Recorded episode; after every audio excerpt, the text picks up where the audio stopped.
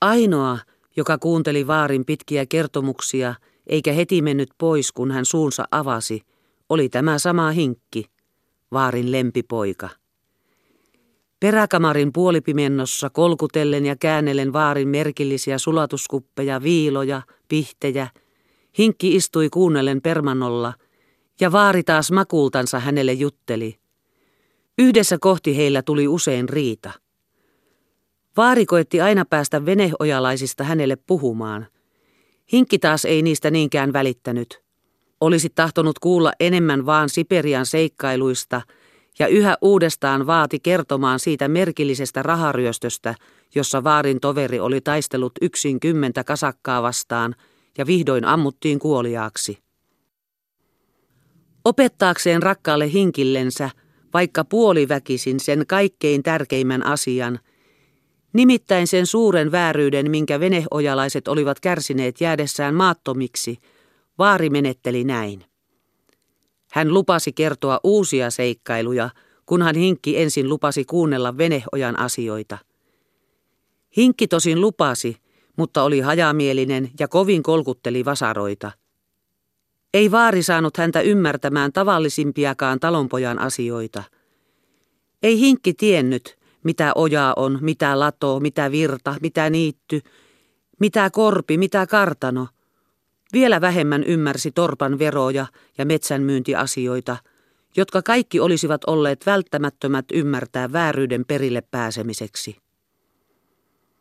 Sitä vastoin, jo ensi kerralla kun vaari otti puheeksi nuo kupit ja viilat ja mitä niillä oikein voisi tehdä, höristi hinkki korvansa – Tuli vaarin viereen vuoteelle istumaan ja ymmärsi kohta kaikki. Vaari sanoi vaan, jos näillä tehtäis rahoja niin paljon, että koko veneoja vapaaksi ostettaisiin. Ja koko hinkki oli liekkinä. Silmät hehkuivat, posket paloivat. Ei tosin siksi, että veneoja vapautettaisiin, vaan siksi, että rahoja tehtäisiin. Taas saattoi vaari kauan aikaa sen kustannuksella puhua veneojasta. Vähän aikaa kuunneltuaan Hinkki sanoi, pitäisi ruveta poliisiksi, sitten ei kukaan arvaisi. Ja nämä sanat kuultuansa vaari taas hämmästyi Hinkin suurta neroa ja näki selvään, että hänestä tulee se mies, joka ei usko mitään ihmisestä ulkona olevaa pirua, vaan rohkenee olla piru itsessänsä. Mutta hän rakasti hinkkiä niin, ettei uskaltanut vielä opettaa peläten hänelle vaaraa.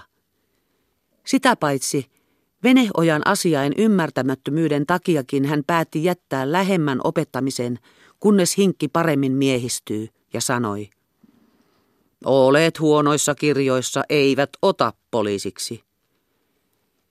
Ja kun hinkki rupesi miettiväiseksi, sanoi, tietäen hinkin mielihalun, Menisit ensin merille, niin sieltä tultuasi saisit uudet kirjatkin.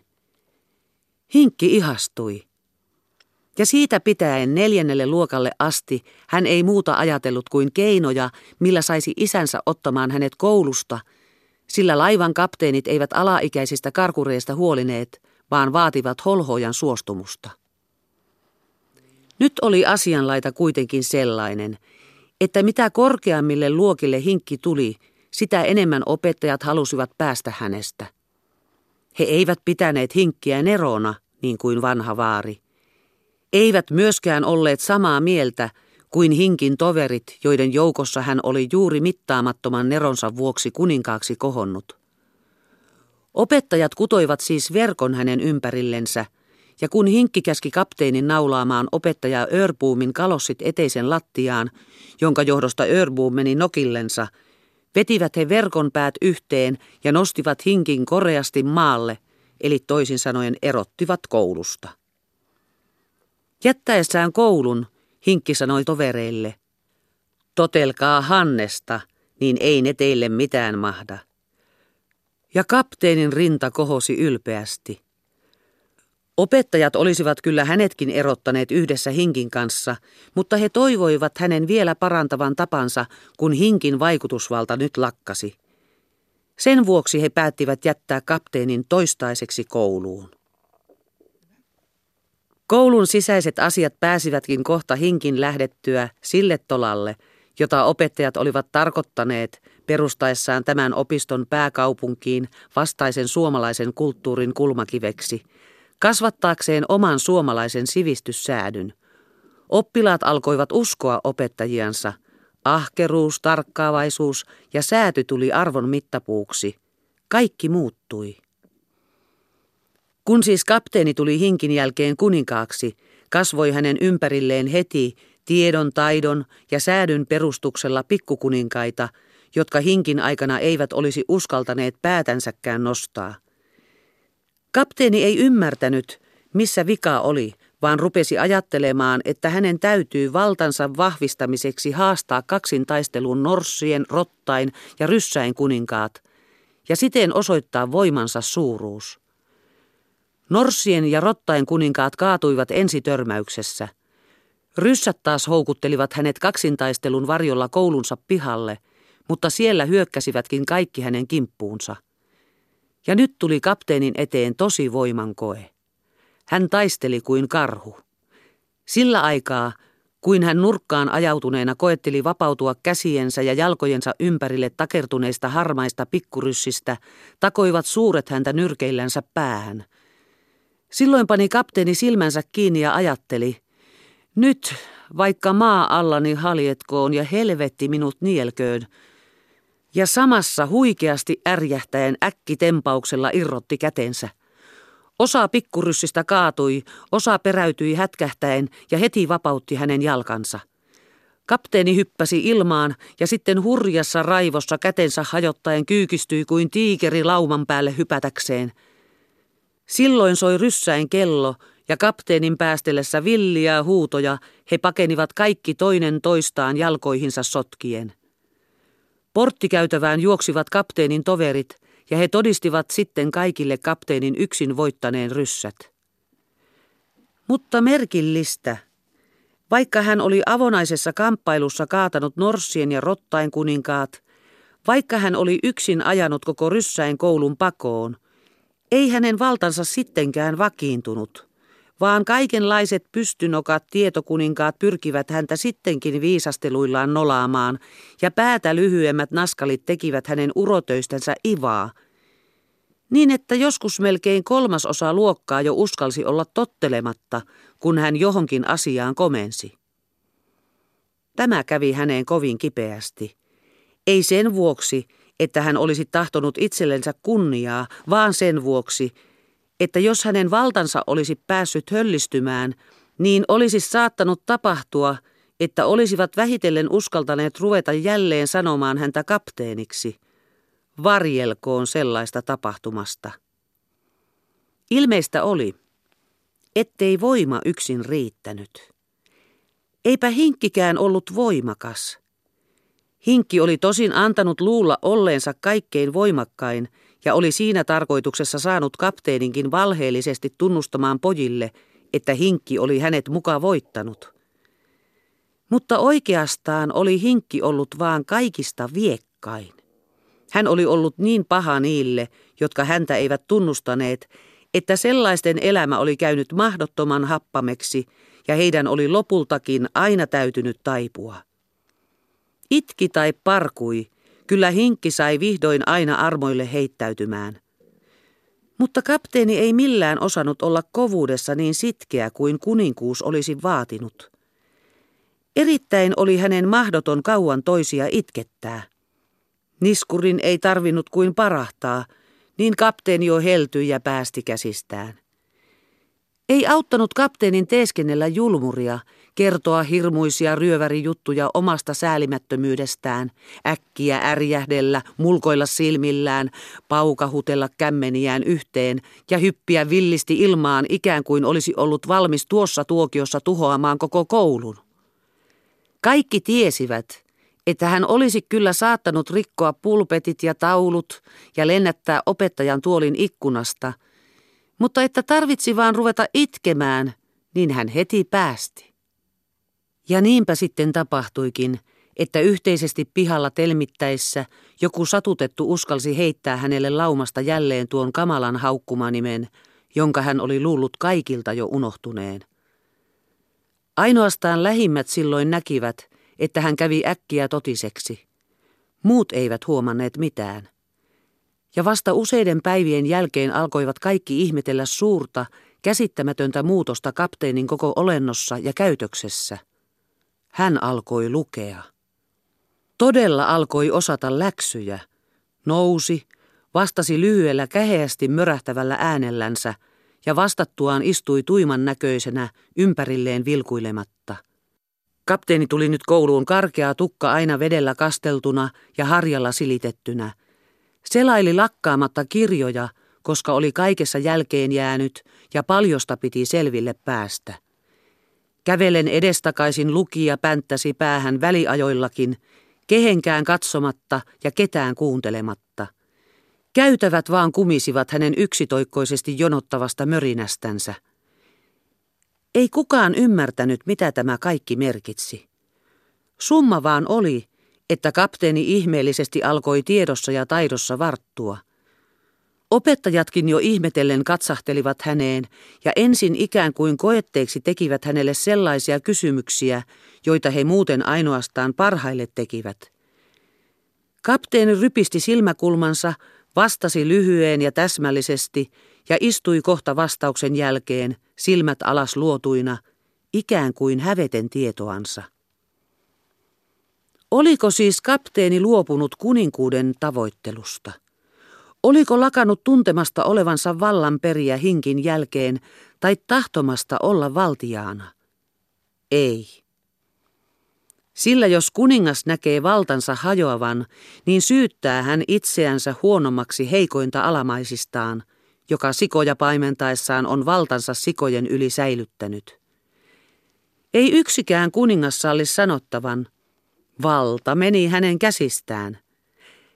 Sen tähden, jos vaikka hän aikoisi vallasta luopua, vahvistaa hän ensin valtansa. Hän tutkii ja ajattelee päänsä ympäri. Miksi olen minä kelvoton? Ja nähtyänsä, missä kohden hänen asemansa on heikko, käyttää kaiken kykynsä ja järkensä ja tarmonsa valtansa vahvistamiseksi siltä heikolta puolelta. Niin teki myös kapteeni. Huomattuaan, että tietokuninkaat hänen valtaansa jäytävät, hän päätti voittaa heidät heidän omilla aseillaan. Päätti voittaa heidät tiedossa ja taidossa. Ja kun Kustaava oli hänen päänsä suurenlaiseen takaraivoon antanut hänelle veneojan viisauden perinnön, ei tarkoitus ollutkaan hänelle vaikea saavuttaa. Hän löi pystynokat tietokuninkaat perinpohjin lakkasivat nenästelemästä ja muiden mukana alkoivat nöyrinä, epätietoisen uteliaina katsoa ylöspäin hänen silmiinsä. Voimakkain ja samalla viisain. Onko yksikään kuningas koskaan osannut lujemmin valtaansa turvata? Sellainen on totisesti kaikki valtias. Mitä olisikaan hinkki tällaisesta asiain käänteestä sanonut? Kapteenin ei ollut omatunto tähän aikaan hyvä, vaan muuan seikka teki nämä uudet kuninkuuden valjaat hirmuisen hankaliksi. Hinkiltä perittyyn ja kapteenin uskollisesti omistamaan kuningashenkeen kuului ehdottomasti opettajiston sitkeä vastustaminen kaikilla mahdollisilla keinoilla, uppiniskaisuudella, lunttaamisella, nenästä vetämisellä, kiusanteolla. Sanalla sanoen, opettajien vallan vähentäminen. Asia olikin kapteenista ollut päivän selvä ja luonnollinen niin kauan kuin hän oli, kuten hinkki, opettajiston avonainen vihollinen. Mutta nyt olivat asiat muuttuneet, ja hän joutui ilman hinkkiä kuin yksin tuntemattomalle ulapalle. Se seikka, että hän nyt aina osasi läksynsä ja ymmärsi kaikki opettajain kysymykset, teki opettajat väkisinkin hänen ystävikseen. He katsoivat häneen lempeästi, välistä ikään kuin hänen suosiotansa tavoittaen. Hinkki olisi tietysti teeskennellyt vastaystävyyttä ja takanapäin yhä hurjemmin ilvehtinyt. Mutta kapteenilla piti aina kaikki asiat olla joko niin taikka näin, eikä koskaan molempaa yhtä aikaa. Näyttelemiseen ja teeskentelemiseen hänen suorain kasvojensa lihakset eivät taipuneet, ja pyöreät silmänsäkin olivat semmoisen jo luonnostaan liian jäykästi avonaiset. Olisi jäljellä ollut ainoastaan suora vastustus, vaikka osasikin läksynsä ja vaikka opettajat kilvan kiittivät.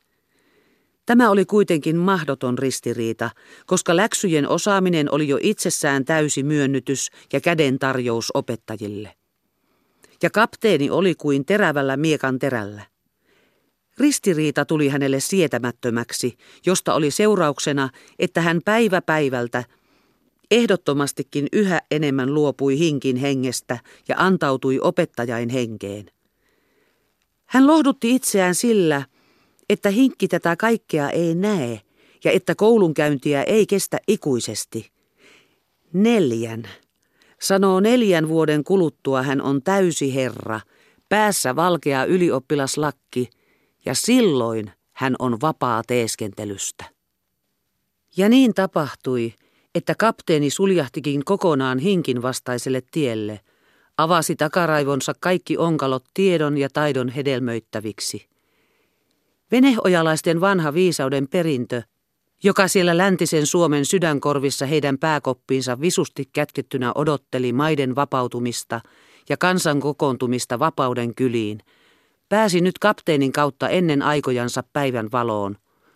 Ulos pursuessaan löytämättä vapautuneita maita, auroja, multaa, uuden kylän salvoshirsiä, vaan pelkkää sivistystä ja opettajia – jotka hikipäässä tekivät työtä ravitakseen sitä kylläiseksi algebralla, latinalla ja kuninkaiden historialla, ettei se taaksensa näkisi ja peruansa kysyisi ja voimansa tuntien nousisi koulun oman sivistystyötä tuhoamaan.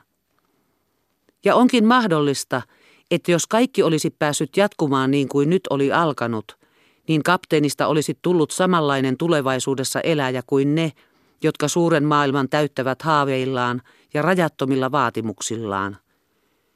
Johan hänkin alkoi salata sukuperänsä, karttoi johtamasta ketään tietämättään missä asui, saamaan vihiä hänen Siperiassa olleesta vaaristaan, Eno Fransista, joka piti Porttolaa, ja äidistä, joka kaivopuiston rannassa paukutteli parempain ihmisten likariepuja.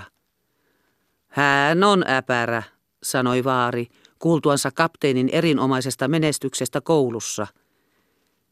Mutta ennen kuin lukuvuosi loppui, tapahtui sellaista, joka antoi asioille uuden käänteen. Hinkki näet astui vielä kerran näyttämölle. Hinkki oli erotettu syksyllä, juuri kun hän oli aloittamassa viidettä luokkaa. Silloin olivat purjelaivat jo saapuneet kotiin tai jääneet talvehtimaan ulkomaille – joten hinkin ei sinä vuonna enää onnistunut päästä merille. Jonkun kerran hän oli talven kuluessa tavannut kapteenia. Entisissä suhteissa vielä pysyen hinkki silloin oli kysellyt koulun kuulumisia ja kapteeni koitti puolestaan myöskin teeskennellä entisiä välejä haukkumalla opettajia. Mutta hinkki katseli häneen huolestuneesti ja epäluuloisesti, jonka vuoksi kapteeni ei voinut katsoa häntä silmiin, vaan käänteli päätänsä sinne tänne. Näytäs tuota, sanoi Hinkki tavattuaan kerran kapteenin koulusta tulemasta. Kapteeni antoi hänelle ainevihkonsa, ja heidän kulkiessaan Hinkki selaili vihkoa. Siellä oli aineita. Kesän vietosta, arvosana yhdeksän, Karle Suuresta, arvosana kahdeksan, lapsuuden uskosta, arvosana kymmenen ja niin poispäin. Hinkki ojensi vihon takaisin ja kapteeni oli mennyt tiilenkarvaiseksi häpeästä. Sen jälkeen he eivät voineet puhua mitään keskenänsä ja he tapasivat toisensa vasta keväällä jäiden lähtöaikaan. Hinkki oli jo silloin mönstrattu suureen purjelaivaan, joka otti lastia eteläsatamassa lähteäkseen Espanjaan ja sitten Välimeren satamiin. Viimeisenä pääsiäispäivän aattona, pari iltaa ennen merille lähtöä, hän ilmestyi kapteenin luo, jolla nyt oli jo oma eri kamari, kirjahylly, pesukomooti ja harmaalla viltillä peitetty rautasänky. Hinkki tuli ikään kuin hyvästi jätölle, olipa pukeutunut uusiin, hänen yllänsä oudon hienoihin vaatteihin. Oli tullut pyytämään kapteenia läksiäisille, joita sanoi vietettävän morsiammensa luona. Kapteeni tuli kovin ihmeihinsä, että hinkillä oli jo morsian. Sitä hän ei ollut aavistanutkaan.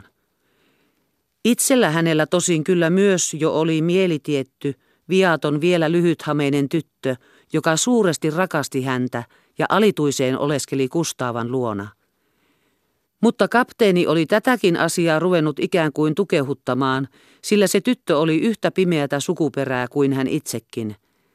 Erään palvelijan avioton lapsi, joka palvelija oli jostakin vaarin hämäriltä kotiseuduilta kaupunkiin tullut, ja kapteeni tahtoi kaikki semmoiset asiat painaa maailmalta salaan.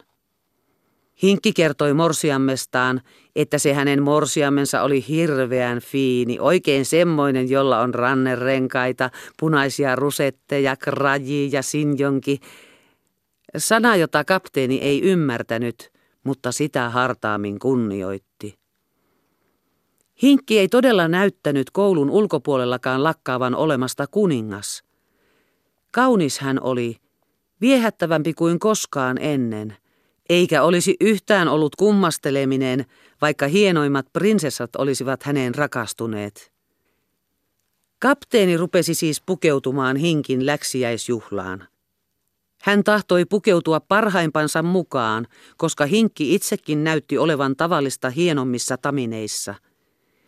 Erittäinkin somensi hinkkiä valkea paidan kaulus hänen tavallisen siniraitaisen asemesta – ja sen tähden päätti kapteenikin panna kauluksen kaulaansa, mutta oikein tärkätyn. Ei sitä tarvita, sanoi Hinkki. Mutta kapteeni oli itsepäinen ja suurten ponnistusten jälkeen sai takana nuppineulan ja edestä napin avulla kauluksen pysymään paikoillaan, vaikka se työntäytyikin ehkä liian korkealle pönköttämään, kun pehmeä aluspaita ei pitänyt vastaan. Hinkki sitoi hänelle rusetin, yksipuoliseen solmuun. Kellon tultua kuusi he läksivät. Hinkin morsian asui Hietalahden rantakadulla, ja kun he sinne päin kulkivat, tuli heitä vastaan jonottaen telakan työmiehiä, iloisesti rupattaen ja kiiruusti käyden. Keväinen iltaaurinko paistoi vielä vinottaen talojen räystäsikkunoihin ja kattojen piippuihin. Vesi lorisi ojissa – Hanget olivat katujen reunoista sulaneet ja siellä täällä oli ainoastaan alta veden kalvamia ja päältä mustuneita jääkuoria, jotka hauskasti kopisivat ihmisten käydessä niiden ylitse. Tähän aikaan kapteeni tavallisesti tuli koulusta.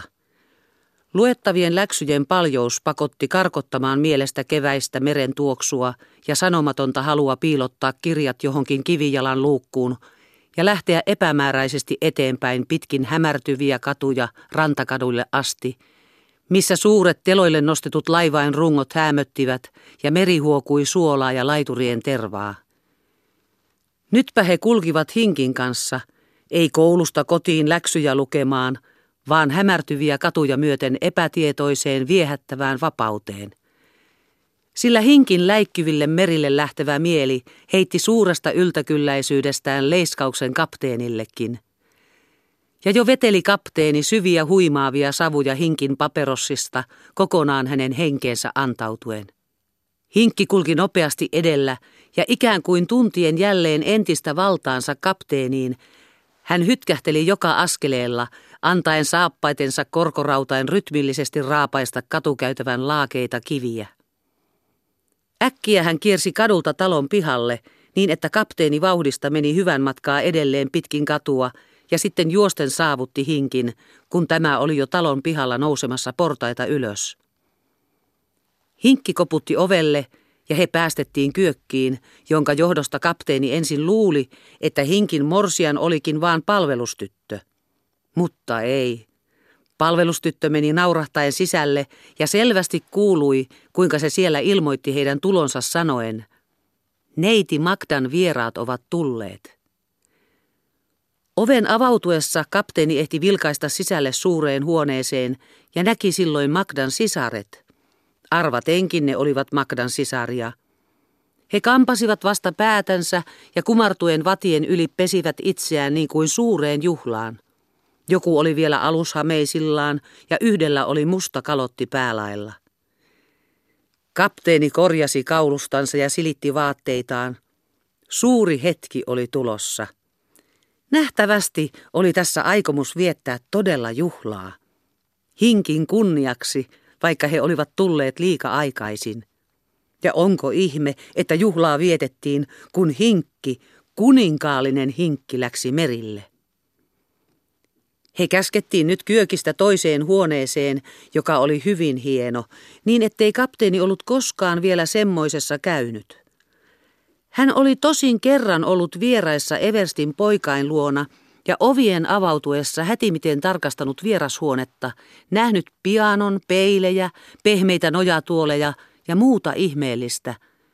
Mutta täällä oli vielä hienompaa ja punaisempaa. Punasta silkkiä ja samettia, ihmeellisiä varjostimia, kirjavia linnun sulkia. Peiliin katsahtaessa he Hinkin kanssa olivat parhaissakin vaatteissaan kuin mitäkin kadulta tulleita hampuusia. Mutta Hinkki sanoi aina vaan, ei se mitään tee, ja rohkaisi kapteenin mieltä. Keskellä huonetta oli pyöreä pöytä, jolle oli katettu appelsiineja, omenia ja pitkäkaulaisia viinipulloja. Kapteeni ei olisi uskaltanut ajatellakaan, että tuo kaikki oli heitä varten, mutta Hinkki sanoi – se on meitä varten. Ylimmilleen nousi sentään kapteenin ihastus, kun sisäovi avautui ja morsian ilmestyi. Se lensi kohta hinkin kaulaan ja vasta sitten tervehti kapteenia sanoen, tämäkö on Hannes? Eipä ollut hinkki liiotellut kehuessaan morsiantansa. Häikäisevän kaunis ja komea oli tämä hänen ihana morsiammensa – Ihmeellisenä tornina kohosi tukkalaitos päälaelle ja edessä se oli kammattuna oikealle puolelle päätä. Korvarenkaat kilisivät hänen korvissaan ja kaulaa somisti rinnoille asti avonainen pystykaulus ulospäin pyöristyvine kulmineen. Monia rannerenkaita hohti hänen käsivarsillaan, jotka alastomina katusivat väljiin avonaisiin hihoihin. Mutta kasvot olivat sentään kaikkea kauniimmat. Ihon väri oli maidon valkea ja poskipäillä helotti mitä ihanin ruusun puna. Kulmakarvat olivat hienona mustana viivana. Mustat olivat myös silmäripset sekä ylä- että alaluomissa. Ja silmäin sini ui niissä niin viehkeästi, että katsoessa sydän kouristui ja mieli juopui. Ihmeellinen oli sentään se hink Kuinka se oli osannut itselleen hankkia näin taivaallisen morsiammen, sitä oli mahdoton käsittää. Eikä kuitenkaan ollut itse millänsäkään koko asiasta. Vieläpä näytti ikään kuin häpeävän morsiamensa hellyyksiä ja hyväilyjä, sillä aivan huomattavasti ja useampaan kertaan hän työnsi Magdan poispäin, kun tämä tahtoi häntä suudella. Kapteeni koitti parhaansa mukaan korjata hinkin epäkohteliaisuutta, tarjoili Magdalle tuolia ja teki kaikkein hartaimpia kumarusharppauksia lyöden kantapäänsä yhteen ja muuta sellaista, mitä suinkin oli oppinut Everstin pojilta. Kun hinkki ei tullut Magdan viereen sohvalle istumaan, vaan meni tuolille pöydän ääreen, missä kapteenikin istui, koitti Magda ruveta juttelemaan vieraittensa kanssa – mutta Hinkin ja kapteenin juttelemisesta ei tullut mitään. Silloin Magda avasi pianon ja rupesi soittelemaan polkkaa.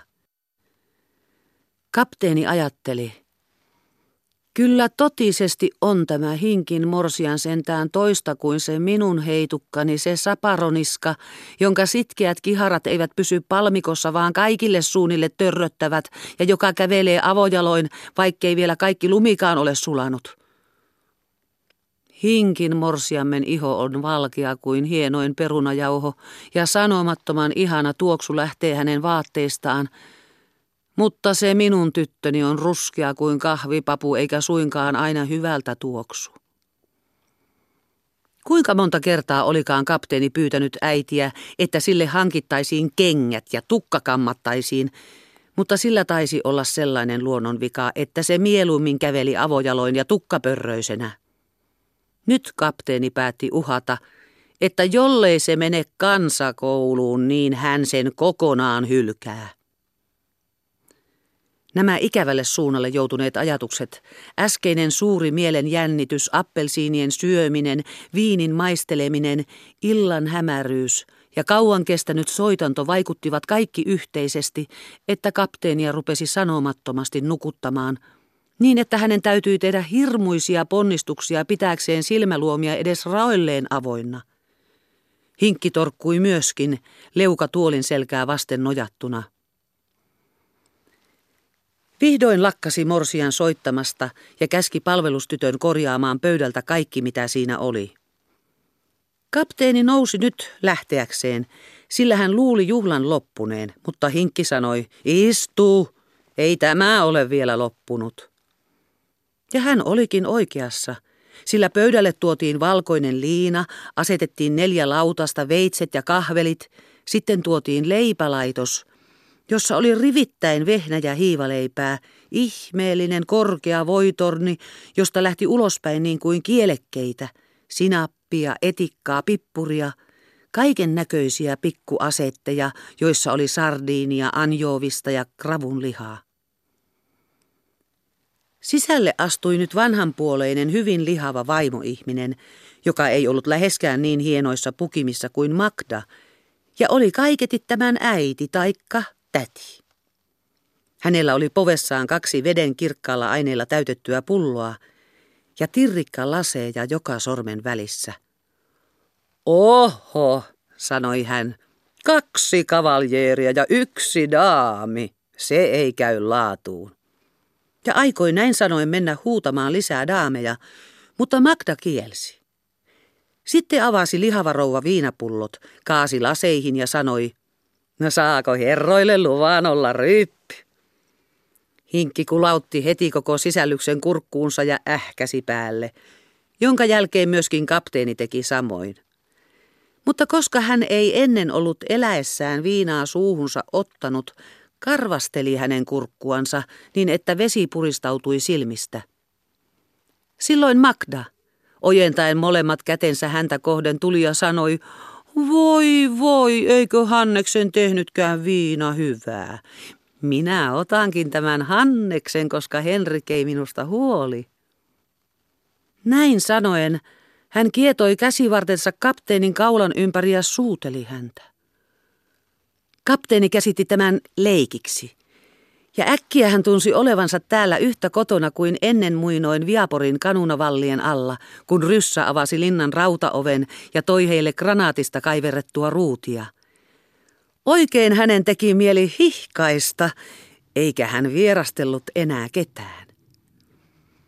Nyt laski palvelustyttö alas ikkunauutimet ja sytytti viisi kynttilää hopeisiin jalustimiin ruokapöydälle ja meni pois. Lihava rouva meni myös pois. He istuivat kolmisin katetun pöydän ääreen. O- oliko se teidän äitinne? kysyi kapteeni ilon huumauksessa. Magda alkoi äänekkäästi nauraa, mutta tuli äkkiä totiseksi ja rupesi hinkiltä kysymään. Etkös ole Hannekselle sanonut, mikä paikka... Totta, hinkki teki sille jotain merkkiä, koska se jätti kysymyksensä kesken. Ja Magda rupesi sen jälkeen kapteenille vielä hellemmäksi ja käytöksessään entistään hienommaksi. Hänen äänensä tuli vienon sävyisäksi, kaikki liikkeet enkelimäisen herttaisiksi ja viehättäviksi. Ei huolinut toisesta ryypystä ja olutta ei saanut hänen lasiinsa ollenkaan kaataa. Ei, ei, sanoi hän alakuloisesti. Hinkki ja kapteeni lauloivat paljon merimieslauluja – Kapteeni osasi sanat, mutta laulun ääntä hänellä ei ollut, ja oli hänen tapanansa sen tähden möristä aina vaan samaa käheätä ääntä, luiruttelipa toinen mitä tahansa.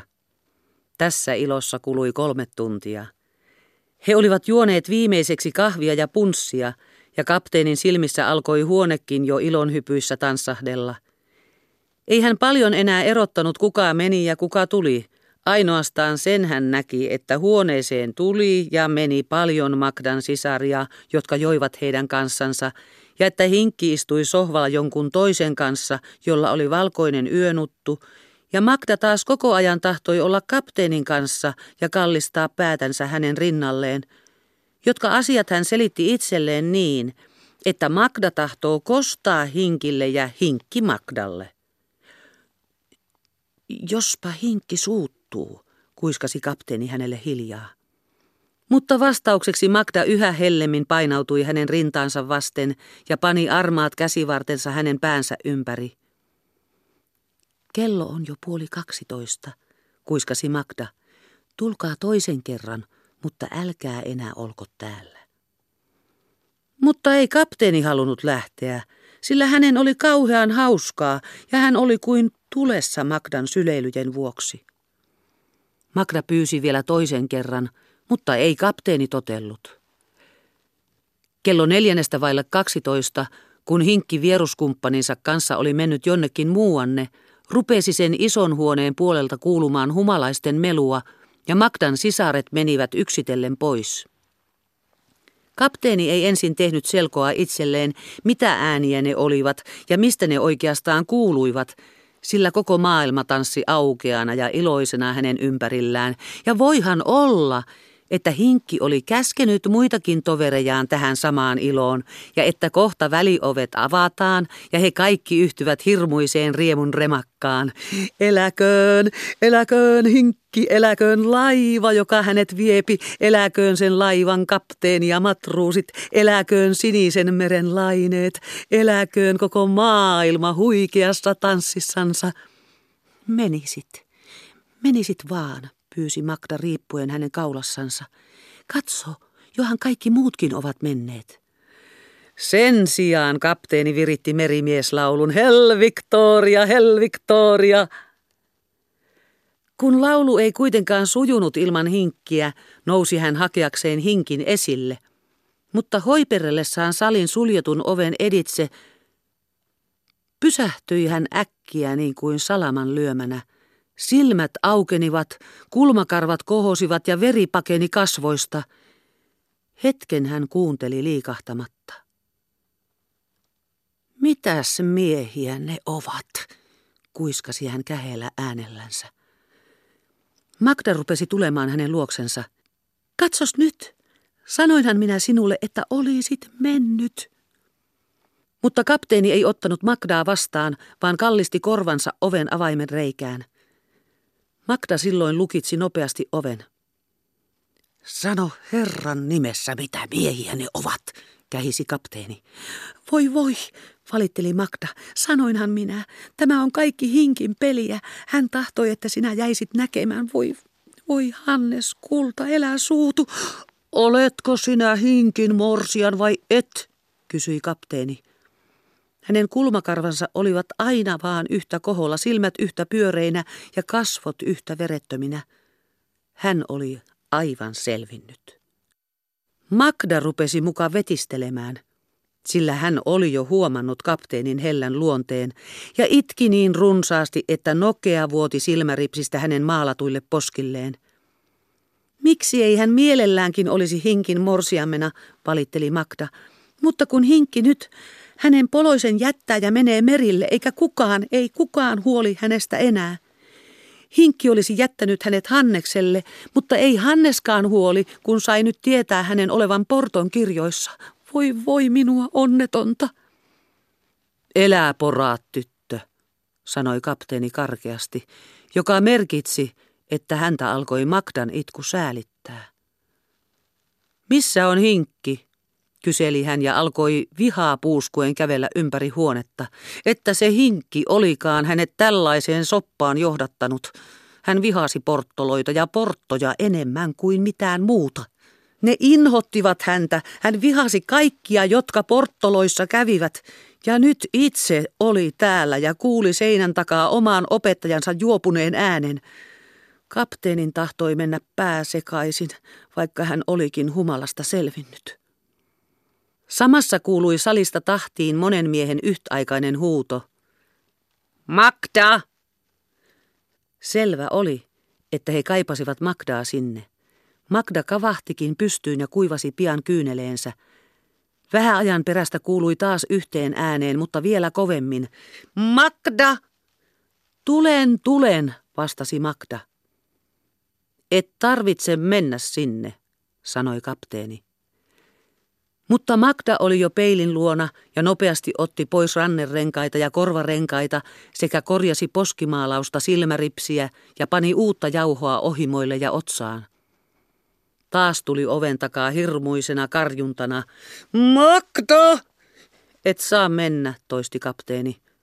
Oho, mitä sinä ajattelet, sanoi Magda riisuen hänen nähtensä hamettaan.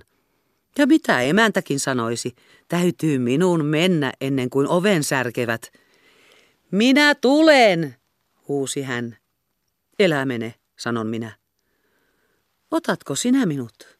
Et ota. Ja opettajaa sinäkin tottelet. Magda otti ylleen yöpuvun. Hänellä ei ollut nyt mitään koristeita.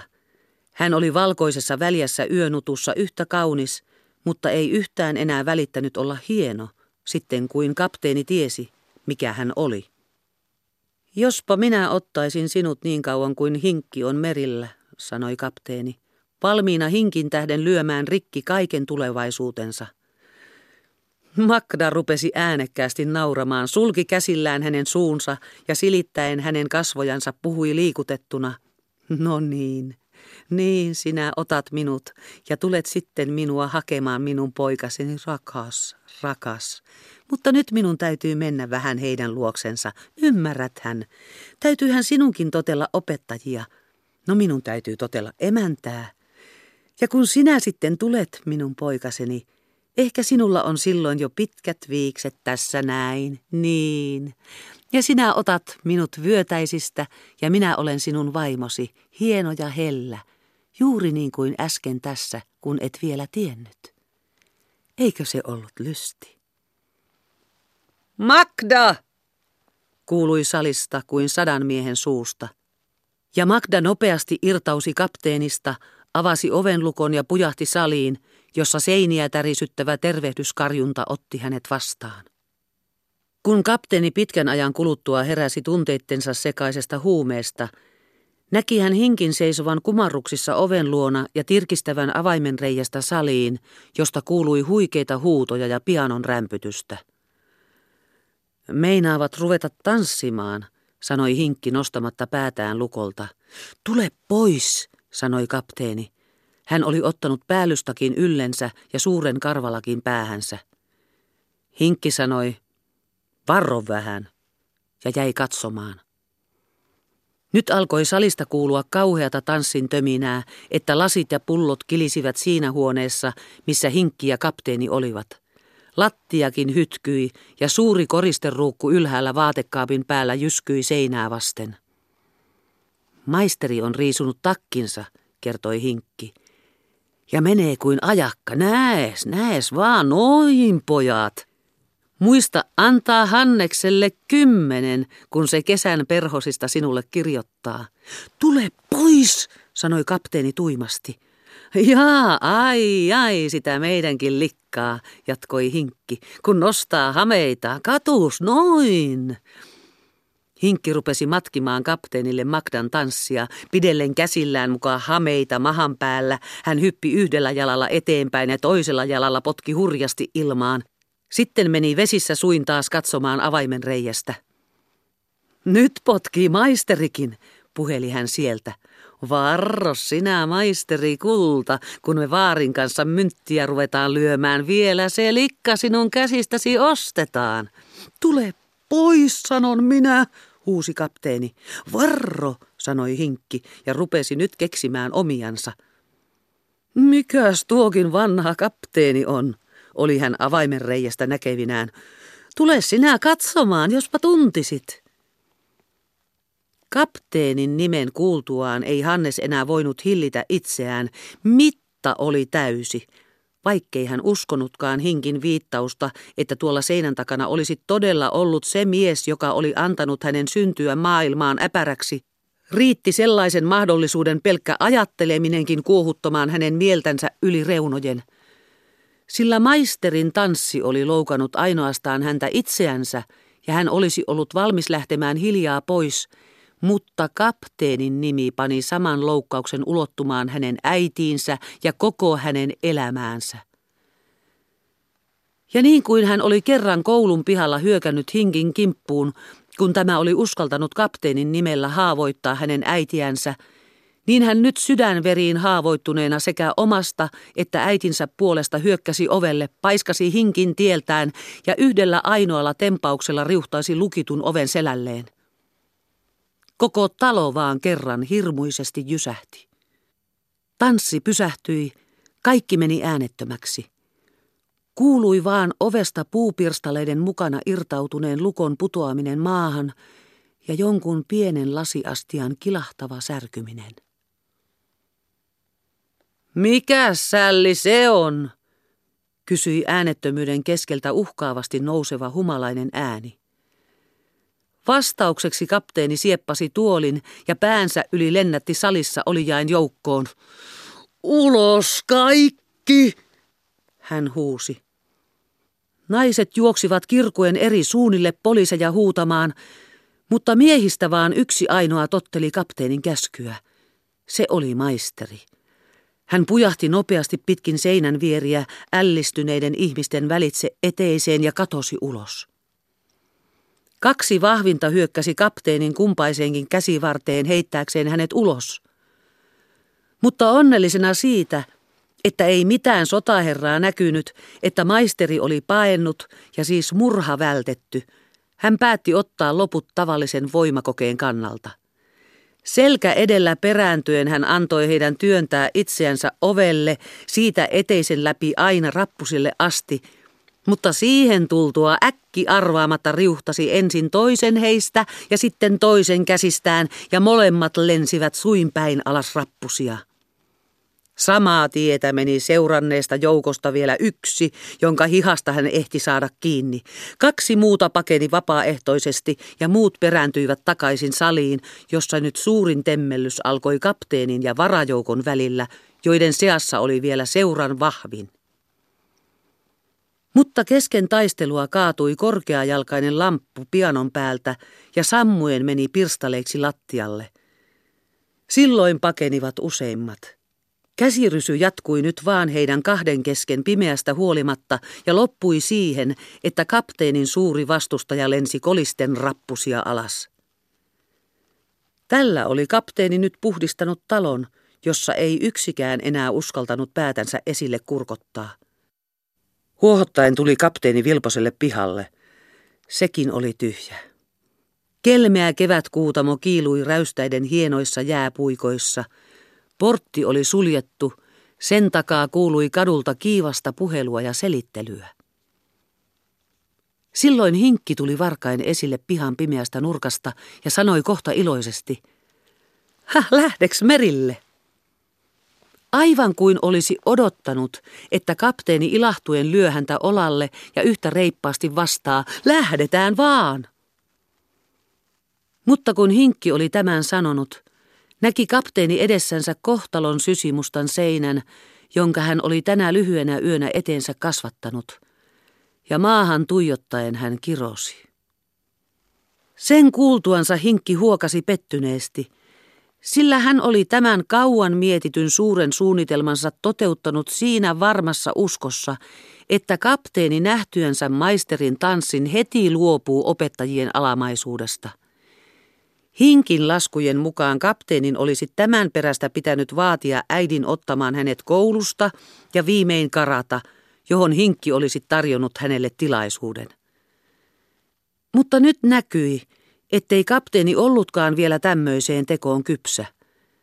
Ja kun ei kapteeni vapaaehtoisesti tahtonut, katsoi Hinkki velvollisuudekseen pelastaa hänet poliisien kynsistä.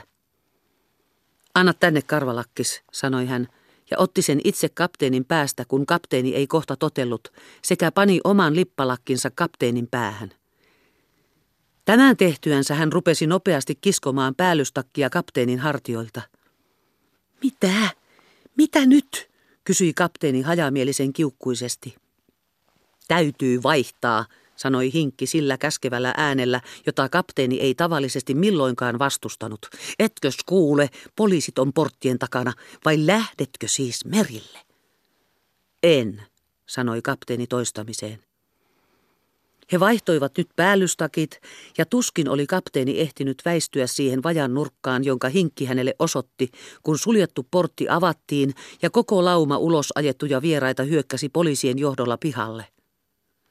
Tuossa hän on, huusivat he heti, osoittaen keskellä pihaa seisovaan hinkkiin, joka muka koetti paeta ja teeskenteli juopunutta. Kun poliisit ottivat häntä kainaloista ja alkoivat viedä portille, kuului hinkki panevan vaan heikosti semmoista menettelyä vastaan. Hänen monisanaset ja tahallisen sekavat vastalausensa hukkuivat muiden voitonriemuiseen ulvontaan. Hän se oli, huudettiin poliiseille. Hän se oli, juuri tuollainen lakki sillä oli. Poliisit huusivat ajurin.